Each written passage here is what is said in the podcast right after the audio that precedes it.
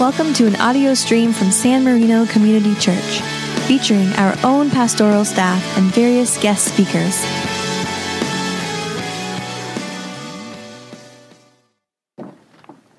I'm often intrigued by the uh, Bible stories that somehow end up in the nursery and become fanciful tales of, for young imaginations, but in the process, they somehow lose their revelatory and prophetic nature and impact that they have for us as adults.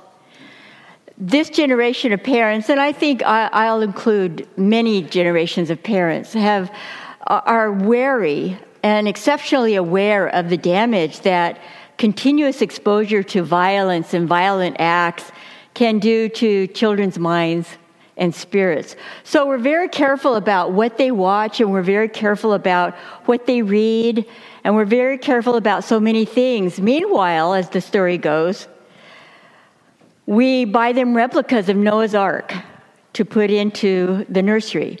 And we have uh, the stories of Jonah and the whale.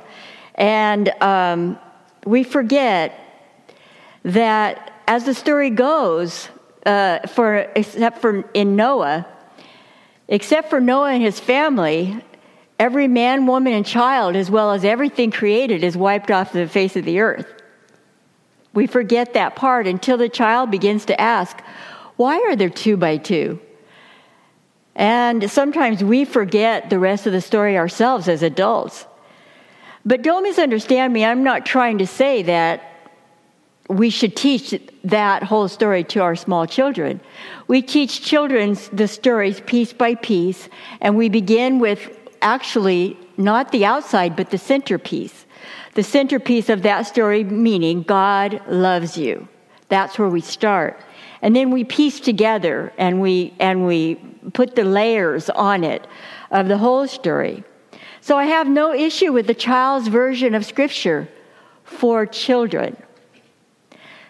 But the Scriptures are meticulously crafted and filled with purpose. And the primary purpose of all Scripture is to reveal, it's revelation, to reveal who God is and who we are in relationship with God and how this thing works. This thing of being here on this earth as created people. So, as we come to this rather strange story, put aside your childhood notions about what you know about Jonah. And let's begin to be open to what we can learn about God and about ourselves. We come to Jonah 3 1 through 5 and 10 and 9 and 10. Now, in this particular scripture, we're, we're not going to be talking about the belly of the whale. We're not going to be talking about the, the uh, plant that hangs over Noah and then die, I mean, uh, Jonah and dies. We're going to be talking about another uh, piece of it, and we'll flesh that out. But just know this just as you heard in the Time for Children, there was a great resistance on the part of Jonah to doing what God has asked him to do. And it's a rather strange reason why he resists it. Because he, in fact, thinks that God will do what God says he'll do. So we come to Jonah 3 1 through 5, verses 9 and, 9 and 10. The word of the Lord came to Jonah a second time saying, Get up, go to Nineveh, that great city, and proclaim to it the message that I tell you. So Jonah set out and went to Nineveh according to the word of the Lord. Now, Nineveh was an exceedingly large city, a three days walk across. Jonah began to go into the city, going a day's walk, and he cried out, Forty days more, and Nineveh shall be overthrown. And the people of Nineveh believed God. They proclaimed a fast, and everyone, great and small, put on sackcloth. Who knows, the king of Nineveh said, God may relent and change his mind. He may turn from his fierce anger so that we don't perish. When God saw what they did, how they turned from their evil ways, God changed his mind about the calamity that he had said would, he would bring upon them and he did not do it. This is the word of the Lord. So the book of Jonah is, is kind of hard to classify. Is it a fable? Is it a farce? Is it serious history or is it salacious satire? Or is it with a combination of a life saving fish and a misplaced Psalms and a repentant cow, a lot of all of these things? And what is this one passage doing plopped in the middle of the lectionary right after Epiphany? How does this all make sense? And then the question that we ask ourselves is who is this light shining? Who is this particular passage shining light on? Is it shining light on the Ninevites? Is it shining light on the prophet? Is it shining light on God? And at the heart of the passage is the question that's posed by the king in verse 9 Who knows? Who knows the true character of this strange God who rules over the waves and over the creatures over and under these waves? Who inspires sacred songs that we can find in Jonah too? Even the lips of those running away from God. Who worries over desert bushes and over great cities and over those who sent were sent to be stewards and witnesses to both. Who knows this God? So we ask the question of the three main players. We ask the question of the Ninevites, of Jonah, and of God. One of the um, favorite jokes of the scripture is the unexpected faithfulness of the outsider, the other, the enemy. Anyone that, that is familiar with the characters of Balaam and Ruth and the Good Samaritan you recognize the residents of Nineveh as a stock character for that outsider. In contrast to the insider, Jonah, who hears God's word and repeatedly disobeys it. When God ordered him to go to Nineveh and tell them there to shape up and get saved, well, the expression on Jonah's face was that of a man who just got a whiff of trouble with his septic tank. I, I'm not kidding. He was so upset with God for asking him to do that. And basically, what he says is, God, no way. You're, I know you. You're merciful. You're kind. You're going to forgive them. And Jonah is making the point, and, and that's not fair. That's not right. In the first place, the Ninevites were foreigners, and they were kind of off his beat as a prophet. And in the second place, far from getting from wanting to see them get saved, nothing would have pleased Jonah more than for them to get what he thought they had coming to them. The Ninevites hear, now this is a pastor's dream come true. The Ninevites hear a one sentence sermon, one sentence, and with no mention of God, by the way from Jonah 40 days more, and Nineveh shall be overthrown. And what happens? The Ninevites repent. Not only the Ninevites, the king, the people, and the scriptures say the cattle. So everything in Nineveh repented. And surely all through scripture, this is our one of our first lessons. All through scripture, the key to faithfulness is responsiveness. It's not what, it's not what you were doing, being devout and full of piety, full of righteousness. It's responding to the Word of God. Surely we remember Abraham and Sarah who are called to go. We remember the fishermen who are called to just drop everything and go with Jesus. They were the faithful. But here it's not the insider. It's not Jonah, who can, by the way, another lesson from Jonah, can recite Israel's sacred songs by heart. Go back and read Jonah. It's only a couple of chapters. But, say, but Jonah, too, he can recite all the, the sacred songs of Israel by heart. But it's not him that knows the heart of God, it's the Ninevites, the foreigners, the enemies who hear God's voice and believe. And even more, they put their beliefs into action. And though they stand outside the special revelation available to God's people in Israel, they act the part of the faithful. You know, that's kind of interesting when I, I have experienced when there is a catastrophe in a situation where the non believers, the non Christians, the non who rush to the aid of those around them, and oftentimes the faithful stay at a distance. Isn't that an interesting? But now we know it's an ancient story. Now we know that that doesn't happen just once. That's an ancient disposition of those who have come to know themselves as being the righteous. Jonah is really the best player of the unfaithful insider since Israel was wandering around in the desert. And, and though it becomes quite clear that Jonah really knows God, in, in uh, the next chapter, chapter 4, verse 2, he says, I knew that you were a gracious God and merciful, slow to anger, and abounding in steadfast love, and ready to relent from punishing.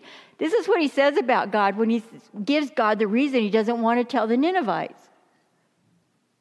Because I know you, God. You're, you're just such a pushover. We know that Jonah is familiar with the heart of God, uh, with the heart of the Lord's revelation to Israel. And he continuously acts as if he doesn't know what God is up to. He attempts to run from God, who is inescapable. He preaches destruction, and he preaches it unattached to God's mercy and justice. Now that's strange. He doesn't say, God loves you all and doesn't want you to be doing this. And so now repent. He just says, 40 days. 40 days and this place is going to be gone. He celebrates deliverance belonging to the Lord in one instance, the, the instance of the Jews, but then he resents it when God tries to give it to the outsider, the Nineveh. The one who knows the Lord acts as if he doesn't, and the ones who don't know the Lord act as if they do. So, who really knows the Lord? That's an interesting question. And there's a theme that constantly runs through the scriptures. Some see it as a threat, and for me, I just see it more as a reality of who God is. If God's special people that God has chosen fail to trust the promises of the Lord and fail to obey what God has, has given them to do, then God will go out and pull people off the street and God will get God's job done. And we can either get on board or, or in the old saying, we either get, get on board or get out of the way because God will have God's way. Moses, God was tempted after Moses the incident of the golden calf. And Jesus observes that God can make even stones shout at his arrival if the, God's people won't do it. And when the first list of guests comes out and makes excuses for the master's banquet, well, a second group of partygoers are invited in. And if it's difficult for the Lord to uh, forgive the Ninevites, I wonder how Jonah could miss the point that it would be so costly for God to forgive God's own people for their rigidness and bitterness. And yet, right here, the who knows, posed by the king of Nineveh, who knows this Lord, this God, becomes an ongoing question even in the heart of God. How far can God's love and mercy extend? I think that honestly, in this particular passage, it suggests that God isn't even sure at that point. Because God's mercy and compassion are so extended that God chooses to allow that mercy and compassion to have their way. And the beauty of it, as it keeps rippling out again and again and again, is so, is so powerful to comprehend. God has first had mercy on Jonah by setting him free from the belly of the whale in chapters 1 and 2. So God is a God of deliverance, even toward his rebellious children. God next shows mercy towards Jonah by speaking to him a second time. This is after Jonah has disobeyed. And at the beginning of chapter 3, the Lord, word of the Lord came to Jonah a second time, saying, So the God of the scriptures is a God of second chances, a God of deliverance, and a God of second chances. God speaks once, and then God speaks again. Finally, in chapter 4, the Lord will provide Jonah with a third word. A third time. I mean, even as parents, you say, I'm not going to tell you one more time. You know, I've already told you twice. One, two. You know, we hear that coming out of our mouths, yet we don't hear that coming out of God's mouth. We hear God saying, Now, let's, let's look at this again. Let's give this another shot. So finally, in chapter 4, the Lord provides Jonah with an enacted parable, which actually should help Jonah see how the Lord is concerned with. And the Hebrew word here for concerned is hus. And hus is better translated as compassion. So the Lord is compassionate, not only with desert shrubs and Ninevites, but with a reluctant witness such as himself, that God is gracious even to those of us who are reluctant or embarrassed or shy or doubting or all of those other things that go in with as piece and parcel sometimes to our faith. The God of scriptures is a God of compassion and mercy. And maybe the main joke of and gospel in this strange book of Jonah is the sense that in this wonderful experience, God doesn't allow God's self to know how far reaching it can go simply because it's delightful when it happens. It's wonderful.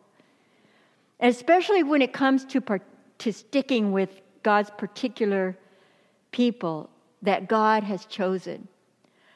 I don't think anyone could question or blame the Lord for simply demolishing the city. After all, God's done that before. Why not do it here?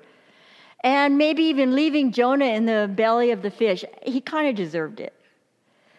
He could just appoint another prophet and, and let Jonah just stew in his anger in, that, in the fish's belly. But here is the one place that the Lord doesn't change and doesn't change God's minds. The God of Scripture sticks with those that God has chosen, sticks with them no matter what.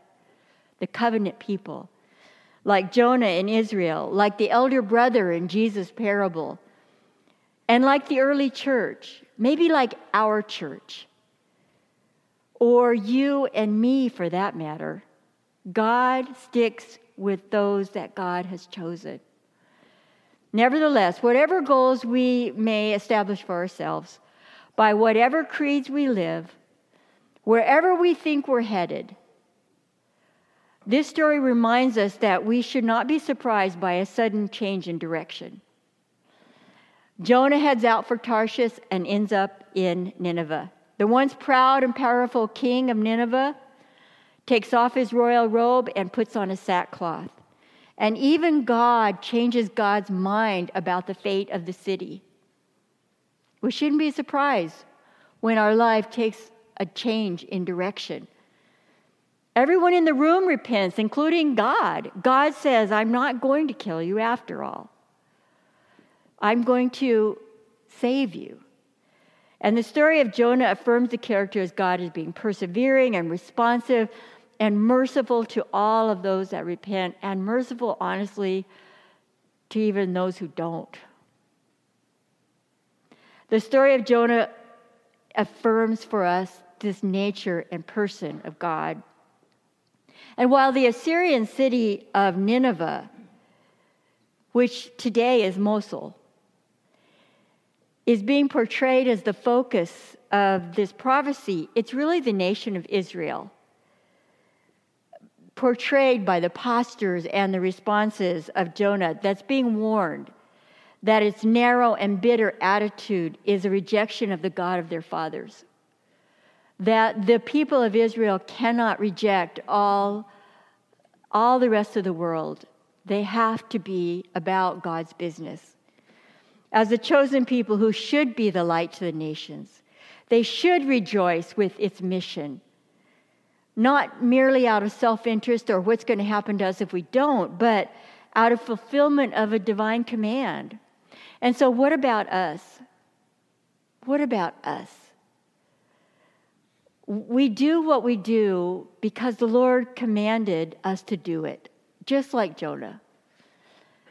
We do what we do with hearts full of compassion and mercy because that is what Christ, our Savior, has taught us the way to walk this path. And the good news doesn't stop there because, friends, when, when we don't do that, when we stumble around and we bumble the gospel, when the good news is that even when we are rebellious, we're headstrong and we're arrogant, God speaks to us a new word, and that new word makes us brand new. Thanks be to God. Let's pray. We thank you, God, that you speak a word to us and we have another chance to grow and to be deep with you, to love you and to be in love and be loved by you. And so, God, we pray that we not only learn the lessons from the characters and events and stories that you give us in Scripture, but that we deeply learn you in the deepest part of ourselves, so that we might preach with, with not only with boldness, but with a confidence in your mercy and your compassion, and also that we might preach out of a knowing that your love extends to all people in all places. Give us the gift of the urgency of the gospel. We pray these things in the name of Jesus Christ, our Savior. Amen. Let's stand and respond.